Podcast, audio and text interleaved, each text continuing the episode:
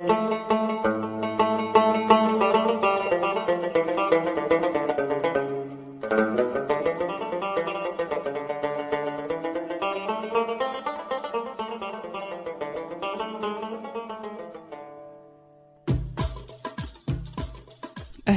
أنا مرام وهذا بودكاست شاي حبق في هذا البودكاست أشارككم معلومة يمكن تخلي حياتكم أفضل.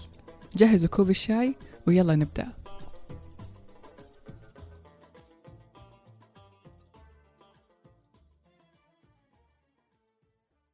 تخيل يوم من الأيام أنك كنت تمر بظروف مادية صعبة. عندك فواتير تحتاج تسديد عندك أقساط تحتاج أنك تدفعها عندك احتياجات تحتاج تغطيها. ولكن للأسف كل ما تشوف يعني رصيدك البنكي تكتشف أنه غير كافي أبدا لتسديد هذه الاحتياجات. وفجأة وسط هذا التفكير وهذا القلق يجيك اتصال. يناديك باسمك ويقول لك مبروك. جتك جائزة مالية ضخمة. يطلب منك بعض المعلومات الشخصية عشان يقدر يرسل لك الجائزة على حسابك. ترسل له حسابك بكل حماس ترسل له معلوماتك. وما هي إلا دقائق إلا تكتشف إنه تجيك رسائل تقول لك إنه في عمليات حسابية قاعدة تصير في حسابك. حسابك قاعد يتعرض للنهب. ما هي إلا دقائق عبال ما تكلم البنك تتأكد من اللي قاعد يصير ولا تكتشف إن رصيدك البنكي بعد ما كان ما يكفي صار صفر. ممكن تبين هذه القصة قصة خيالية ولكنها للأسف قصة صارت وما زالت تصير مع ناس كثيرين. حتى اليوم في ناس كثيرين قاعدين يتعرضوا لعمليات الاحتيال وعمليات النصب. ممكن اللي يسمع القصة يحسب يحسبها شيء مو واقعي. ممكن يفكر إنه كيف في ناس ممكن يصدقوا أصلا هذا الكلام؟ كيف أنا أعطي رقمي لأحد ما أعرفه؟ كيف أنا ممكن أدفع هذه القيمة؟ ولكن للأسف ما زال في ناس تصدق وما زال في ناس تمشي عليهم. وهذا الشيء مو بس على المال.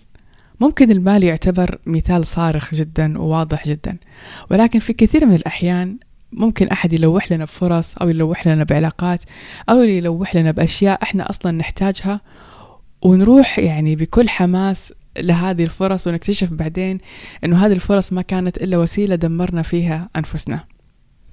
اللي يصير أنه الإنسان في لحظات الضعف يعني يكون زي الغريق اللي يحاول يتمسك بقشة. ولحظات الضعف هذه تكون لحظات احتياج شديد.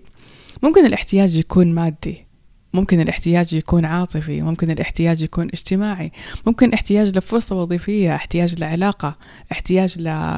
لمال احتياج لأي شيء.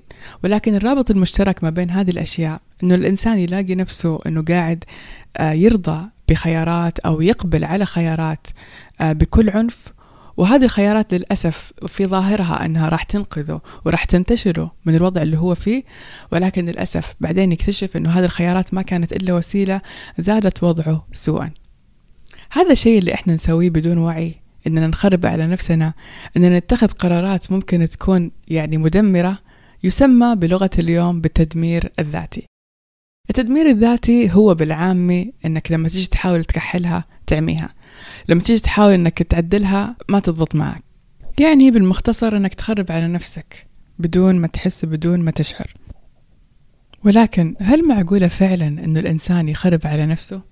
هل معقولة إنه الإنسان يكون هو الحاجز بين نفسه وبين الحياة اللي هو يحلم فيها أو الخيرات اللي هو يتمناها؟ طبعا هذا الشيء جدا ممكن وللأسف هو اللي يصير في أغلب الأحيان وهذا الشيء اللي تكلمت عنه بريانا ويست في كتابها The Mountain is You. في كتابها The Mountain is You أو الجبل هو أنت تتكلم بريانا عن فكرة أن الإنسان في كثير من الأحيان هو نفسه الحاجز بين الحياة اللي هو يتمناها لنفسه. ولكن للأسف أنه هذا الشيء يصير بدون وعي. وتكلمت بريانا في هذا الكتاب عن فكرة التدمير الذاتي بأشكالها المختلفة. وأعترف أنه أنا عن نفسي صراحة سمعت الكتاب يمكن أكثر من ثلاث مرات لأنه في كل مرة كانت تتكلم عن التدمير كنت فعلا يعني أنتبه لأشياء أنا نفسي كنت أسويها وأشياء فعلا ممكن تكون خفية بطريقة إحنا ما ممكن أبدا نتخيلها. في كتابها عرفت بريانا التدمير الذاتي بطريقتين مختلفتين. أولا عرفت التدمير الذاتي بأنه هو عبارة عن سلوك. هذا السلوك يغطي احتياج موجود داخلنا وهذا الاحتياج نروح نغطيه عن طريق السلوك المدمر. وطبعا هذا الشيء أكيد يصير بطريقة غير واعية. بمعنى أنه السلوك المدمر اللي إحنا نسويه أو التدمير الذاتي اللي إحنا نسويه هو في الغالب يغطي احتياج داخلنا. هذا الاحتياج يتعارض مع الوضع اللي مفروض يطورنا ومفروض يخلينا يخلي حياتنا أفضل. خليني أجيب لكم مثال. مثلا إنسان حاب أنه هو مثلا يترقى بوظيفته طيب طبيعي إنه الترقية في الوظيفة تحتاج من الإنسان مهارات جديدة. أحيانا تحتاج بس إنك تكون جريء كفاية إنك تروح تكلم مديرك وتقول له ترى أنا أبغى ترقية. ولكن بنفس الوقت ممكن أنت يكون عندك احتياج إنك تكون محبوب. احتياج إنك تكون إنه ما حد يزعل منك احتياج إنه ما تبغى مشاكل. فعشانك ما تبغى مشاكل عشانك تبغى تكون محبوب عشانك ما تبغى تسوي شوشرة مع مديرك تروح ما تتكلم بالموضوع. وأنت هنا تكون حرمت نفسك من الترقية. الترقية اللي هي ممكن تطور حياتك ممكن تطور حياة الناس اللي حولك بسبب احتياجك للهدوء والسلام وخوفك من إنه تكون سبب في مشكلة. هذا الشيء أيضا ممكن يصير معانا في حالات كثيرة. عرفت بريانا كمان التدمير الذاتي أحيانا بأنه هو وسيلة دفاعية للنفس لما إحنا نتجاهل احتياجاتنا. بمعنى أنه الإنسان لما يتجاهل احتياجاته الداخلية طيب ويحرم نفسه من هذا الاحتياج في الأخير يصير تدمير ذاتي. ليش؟ هذا التدمير الذاتي هو ك coping mechanism أو كوسيلة يعني للتأقلم تسويها النفس عشان تعوض هذا الاحتياج. وهنا صراحة ما جاب بالي إلا مثال للأسف هو بدأ ينتشر بشكل كبير في مجتمعنا. للأسف أنه في كثير من الأحيان منتشرة حالات الخيانة الزوجية. وأحيانا كثيرة الخيانة يكون سببها ببساطة أنه أحد الطرفين ما تكلم عن احتياجاته بشكل واضح مع الطرف الثاني. وبدال ما هذا الطرف يحاول إنه هو يصارح الطرف الثاني بإنه هو غير راضي مثلا عن العلاقة أو إنه في أشياء مثلا ما هي عاجبته يروح يعني لطرف ثالث. وبكذا طبعا هذا تدمير ذاتي لأنه هو أول شيء قاعد يسوي شيء حرام ثاني شيء هو راح يسوي شيء أكيد حينكشف بعدين وهذا الشيء راح يأثر على مستقبل العائلة وراح يأثر أصلا على سمعة هذا الإنسان. فهنا الإنسان بسبب إنه هو ما اعترف باحتياجه للتقدير أو للدعم أو لأي شيء قرر إنه هو يحل هذه المشكلة بطريقة تعبر في العمق عن عدم يعني تقدير للذات وعن عدم أصلا شعوره بإنه هو يستحق إنه يكون مقدر في هذه العلاقة. طيب يا ترى إيش السبب إنه إحنا ندمر ذواتنا؟ إيش أسباب التدمير الذاتي العميقة؟ لما نيجي نحلل أسباب التدمير الذاتي ممكن نشوفها أسباب سطحية زي مثلا ضعف الإرادة ممكن نشوفه ضعف شخصية ممكن نشوفه عدم حب للذات أو قلة ثقة بالنفس. بمعنى لما إحنا نشوف نفسنا مثلا غير قادرين إننا نلتزم اتجاه نفسنا بقرار معين زي إننا نصحى بدري أو إننا نسوي الرياضة كل يوم ويعني وندمر نفسنا وما نسوي هذا التصرف دائما نفسر هذا التصرف على إنه عدم حب للذات. عدم تقدير للذات عدم ثقة بالنفس. ولكن للأسف أنه الأسباب الأساسية لتدمير الذات هي أسباب أعمق من كذا بكثير. وهنا راح أشارككم بعض الأسباب اللي تكلمت عنها بريانا في الكتاب. واحدة من أول هذه الأسباب هو شيء اسمه ال belief system بمعنى النظام أو خلينا أقول القناعات الداخلية اللي موجودة داخلنا. وهذا الشيء صار معايا شخصيا. أتذكر واحدة من القناعات اللي كانت داخلي مثلا أني أنا شخص ما أحب أسوي رياضة في الصباح. آه وكنت دائما أحس أنه إذا أنا سويت رياضة في الصباح يعني أتعب وأحس بإرهاق وأحس أنه طول اليوم أنا تعبانة.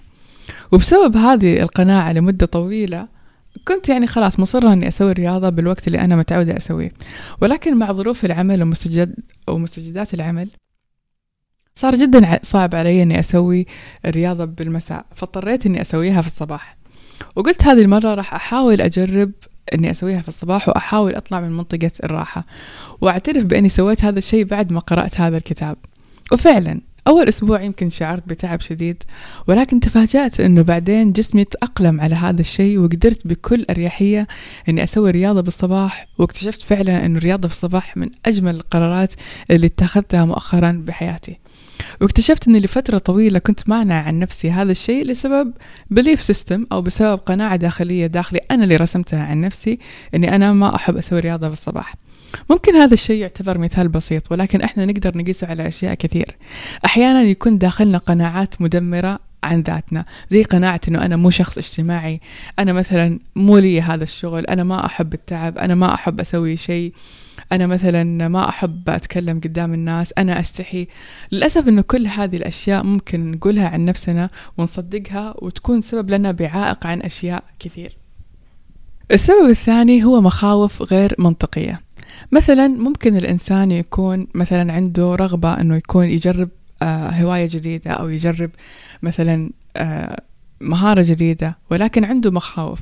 زي إنسان مثلا حاب إنه يروح ابتعاث مثلا ولكن بسبب إنه هو خايف من المجهول خايف مثلا إنه ما ينجح خايف إنه من الغربة كل هذه الأشياء تمنعه من الابتعاث وتمنعه من ال ال إنه يجرب هذه المغامرة الجديدة.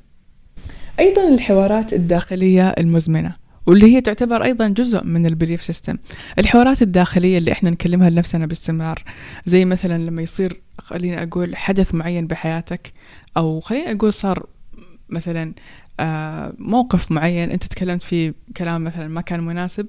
فالحوار الداخلي هذا اللي أنت تأنف فيه نفسك باستمرار هو يعتبر أحد أشكال التدمير.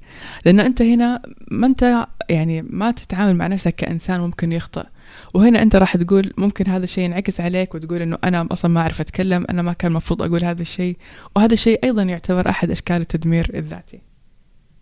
واحدة برضو من الأسباب اللي هي اللي يسموه negative associations أو بمعنى اللي هي إني إني أسوي ارتباطات سلبية.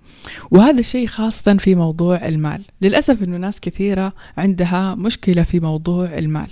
وهذا الشيء خاصة يعني بسبب بعض الناس اللي تربوا مثلا في بيئات هذه البيئة دائما تنظر للأشخاص الأغنياء على أنهم ناس أشرار أو أنهم ناس حصلوا على أموالهم بطرق غير شرعية. أو أن الغني هو ممكن دائما إنسان يمكن يكون نصاب دائما إنسان يكون أخذ أمواله بطريقة غير أخلاقية. وهذا الشيء طبيعي أنه يخلي الإنسان يفكر دائما أنه أنا ما أبغى يكون عندي فلوس.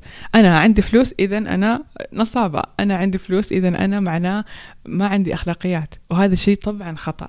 إحنا دائما نشوف ما شاء الله ناس ربي منعم عليهم وناس أثرياء وناس في قمة الأخلاق قمة الاحترافية قمة النزاهة. وأكيد هذا الشيء مو صحيح. وللأسف بسبب إنه هذه القناعة موجودة عند ناس كثيرين ما يدروا إنهم كذا بطريقة غير واعية ممكن يكون سبب إنهم منعوا المال عن نفسهم أو عندهم صعوبة بالحصول على المال. لأنه دائما هم شايفين نفسهم إنه أنا عندي فلوس اذا معناه إنه أنا شخص غير جيد. أيضا واحدة من الأسباب لتدمير الذاتي هي الخوف من المجهول والخوف من التحكم. بمعنى مثلا فكرة مثلا أحيانا هذا الشيء أنا ممكن أصادفه بعملي. أحيانا ممكن لما تجيني يتواصلوا معي ناس من جهات أنا مو متعودة على التواصل معها أحس نوع من الارتباك كأني مثلا ما أبغى أطلع من منطقة الراحة. أحيانا يجيني خوف أنه لا ما أبغى أتعامل مع هذه الجهة. ممكن تكون جهة مثلا يعني ما أعرف كيف التعامل معاها. ممكن جهة تكون آه، تعبني. لا خليني أنا مع الناس اللي أنا متعودة عليهم. كل هذه الحوارات الداخلية أيضا تعتبر تدمير ذاتي. طبيعي أنه أنا أحب أنه مشروعي يكبر وأحب أنه مشروعي ينمو. ولكن أحيانا كثيرة ممكن الخوف من من من المجهول إني أنا ما أعرف هذه الجهة إيش بلاقي فيها أو الخوف من عدم التحكم إنه أنا حتعامل مع أشخاص جدد أخاف إني أنا ما أتحكم بالعمل وطريقته. كل هذه برضو تعتبر طرق يعني فيها تدمير ذاتي بطريقة غير واعية. فعشان كذا عشان برضو نشوف أسباب التدمير الذاتي ضروري جدا إننا أول شيء نشوف النظام اللي هو خلينا نقول القناعات الداخلية حقتنا نشوف مخاوفنا الغير منطقية نشوف إيش إيش المخاوف حقتنا والأشياء اللي إحنا خايفين إننا ما نتحكم فيها. وأيضا نشوف إيش هي الارتباطات السلبية اللي داخلنا واللي هي سبب في التدمير الذاتي.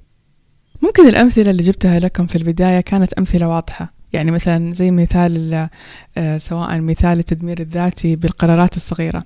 مثال التدمير الذاتي إنك أنت ما تطلب ترقية أو مثال التدمير الذاتي إنك تسوي سلوك صغير. ولكن راح أفاجئكم هنا إنه التدمير الذاتي للأسف ممكن يجي بأشكال ثانية جدا مختلفة عن الأشياء اللي أنا شرحتها في البداية.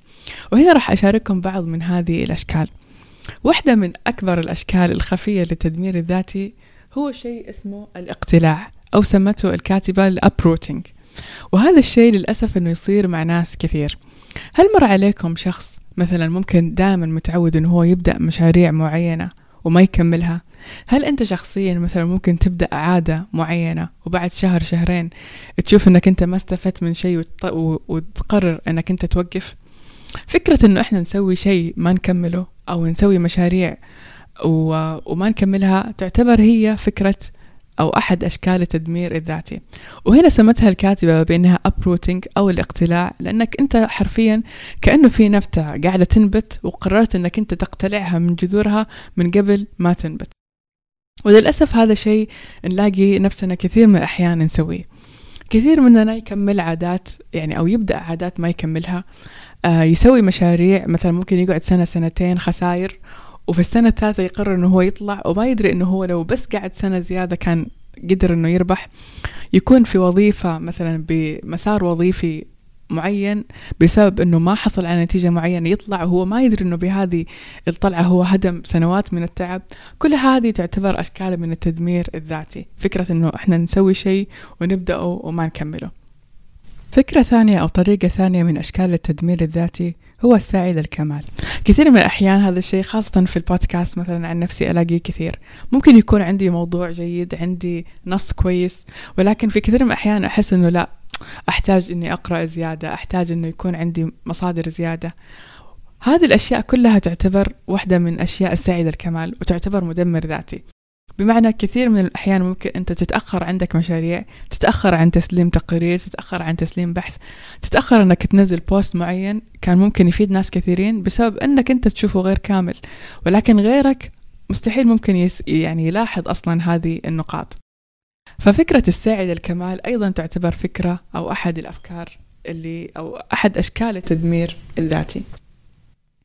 الطريقة الأخيرة هي التسويف واختلاق الأعذار. التسويف مثلا أني دائما أقول أنه اليوم ماني مستعدة أو أني أجيب أعذار دائما.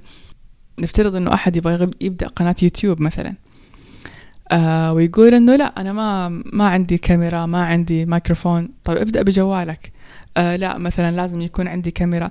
فهذه الشروط اللي الإنسان يحطها عشان يبدأ آه مثلا مشروعه تعتبر أيضا من أشكال التدمير الذاتي. كذا تقريبا أكون يعني حاولت أني أعطيكم أهم النقاط في موضوع التدمير الذاتي. ولكن نجي للنقطة الأهم. كيف نعالج التدمير الذاتي؟ كيف أنا أتخلص من هذه السلوكيات؟ الوعي. أني أكون واعي جدا. يعني أتمنى أن الحلقة اليوم تخليكم تنتبهوا أو تسترجعوا بعض الأحداث اللي فعلا أنتم دمرتوا فيها ذواتكم وأنتم ما أنتم حاسين. أنا عن نفسي حاولت قدر الإمكان أني أكتب على ورقة وقلم إيش الأحداث اللي بحياتي أسترجعها وأكون فعلا أنا سويت فيها سلوك مدمر؟ ليش مهم إنه إحنا نسوي هذا الشيء؟ لأنه الإنسان دائما يتصرف بأنماط معينة. دائما إحنا حنجي حنكرر هذا النمط. فاليوم صرت لما أجي أبغى أتخذ قرار معين أسأل نفسي سؤال. هل أنت فعلا متأكدة إنه هذا القرار صح؟ ولا أنت قاعدة تسويه قاعدة تخربي على, على نفسك بهذا القرار؟ فهذا الحوار الداخلي مهم إنه إحنا نصلحه لأنه التدمير الذاتي هو مصدره داخلي وتصليحه ما حيكون إلا بالداخل. أول شيء بالانتباه لسلوكياتنا ومصادرها. ننتبه للبليف سيستم حقنا أو اللي هو نظام القناعات الداخلية. نحاول نصلح هذه هذه القناعات. نحاول نطلب من نفسنا دائما نطلع عن منطقة الراحة. يعني نصبر على نفسنا نكون لطيفين على أنفسنا ونحاول قدر الإمكان أن نفهم تصرفاتنا من وين جاية. كل هذه الأشياء راح تساعدنا بشكل يعني تدريجي أننا نقدر نتعالج ونتحرر من التدمير الذاتي. أتمنى الحلقة هذه تكون حلقة آه يعني مفيدة لكم. أدري طولت عليكم اليوم ولكن صراحة الموضوع جدا جدا جدا جدا مهم. فأتمنى يا رب أنه يكون يفيدكم ينوركم. أتمنى منكم دعم هذا البودكاست آه سواء بحسابات ال social media. آه وأتمنى منكم دائما إذا كنتوا تسمعوا البودكاست يا ريت تشاركوني على انستغرام story آه لحظاتكم وأنتوا قاعدين تسمعوا البودكاست. شكرا لكم وأشوفكم بحلقة جديدة.